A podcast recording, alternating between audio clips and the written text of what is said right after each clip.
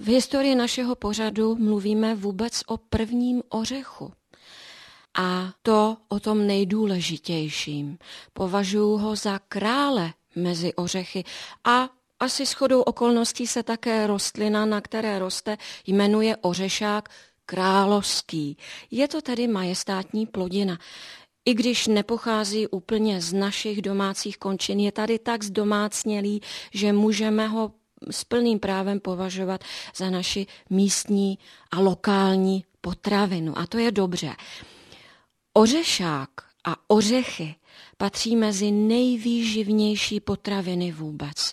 Obsahují velké množství vitamínů, minerálů, především B vitamínů, o kterých je známo, že sklidní nervovou soustavu, podsuchanou, předvánočním, s honem a stresem, což je žádoucí.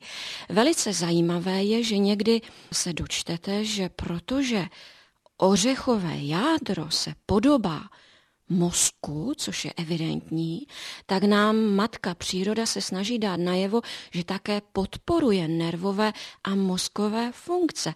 Dalo by se říci, že to je zjednodušené, ale Zjistilo se, představte si, že například u lidí, ve kterých se později objevila Parkinsonova choroba, se zjistilo, že jim velice ořechy chyběly ve stravě.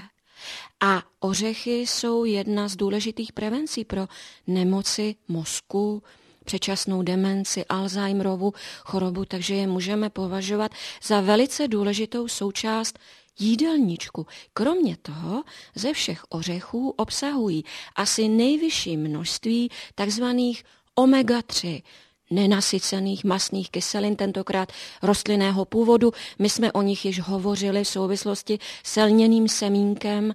Ořech patří mezi další z jeho hojných druhů. No a omega-3 to už je zase záležitost podpory našeho srdíčka, prevence infarktu, prevence mrtvice, snižování aterosklerózy a podobně. Mohou nám snad ještě něčím prospět, krom toho, co jste jmenovala a bylo toho hodně? Ano, zjistilo se například, že u lidí, kteří pravidelně konzumují vlašské ořechy, se nachází třikrát vyšší množství melatoninu, což je známý spánkový hormon. To znamená, že vlašský ořech podporuje správný a harmonický hluboký spánek. A my víme, že takový klidný spánek, to je velká přirozená medicína, která je schopná velice pomoci proti veškerému přetížení.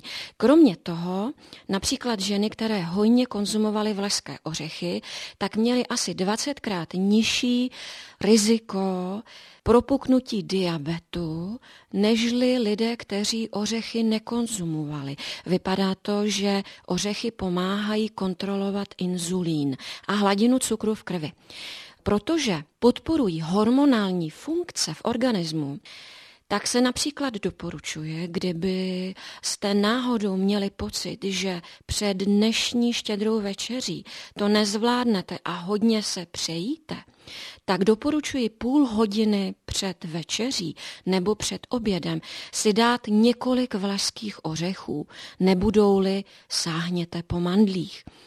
A ten zdravý příznivý tuk ovlivní hladinu hormonů a navrh budou ty hormony, které hlásají mozku jsem sitý, jsem sitý, protože se dostane do krevního oběhu ten zdravý správný tuk. A kromě toho ořechy obsahují například kyselinu elágovou. A to je velmi důležitá podpora a protinádorový účinek pro organismus. Takže, jak vidíte, ať už probíráme ořech od A až do Z, vždycky tam něco prospěšného najdeme. Ale podobně jako u čokolády bychom mohli zmínit poslední věc, neplatí čím víc, tím lépe, protože bychom mohli skončit se žlučníkovým záchvatem v nemocniční ambulanci, protože obsahují hodně tuku a jsou tudíž kaloricky velmi bohaté. Nepřeháníme to tedy a do každodenní konzumace zahrneme nějakých pět až sedm ořechů. To je tak akorát pro podporu našeho zdraví, kondice a vitality.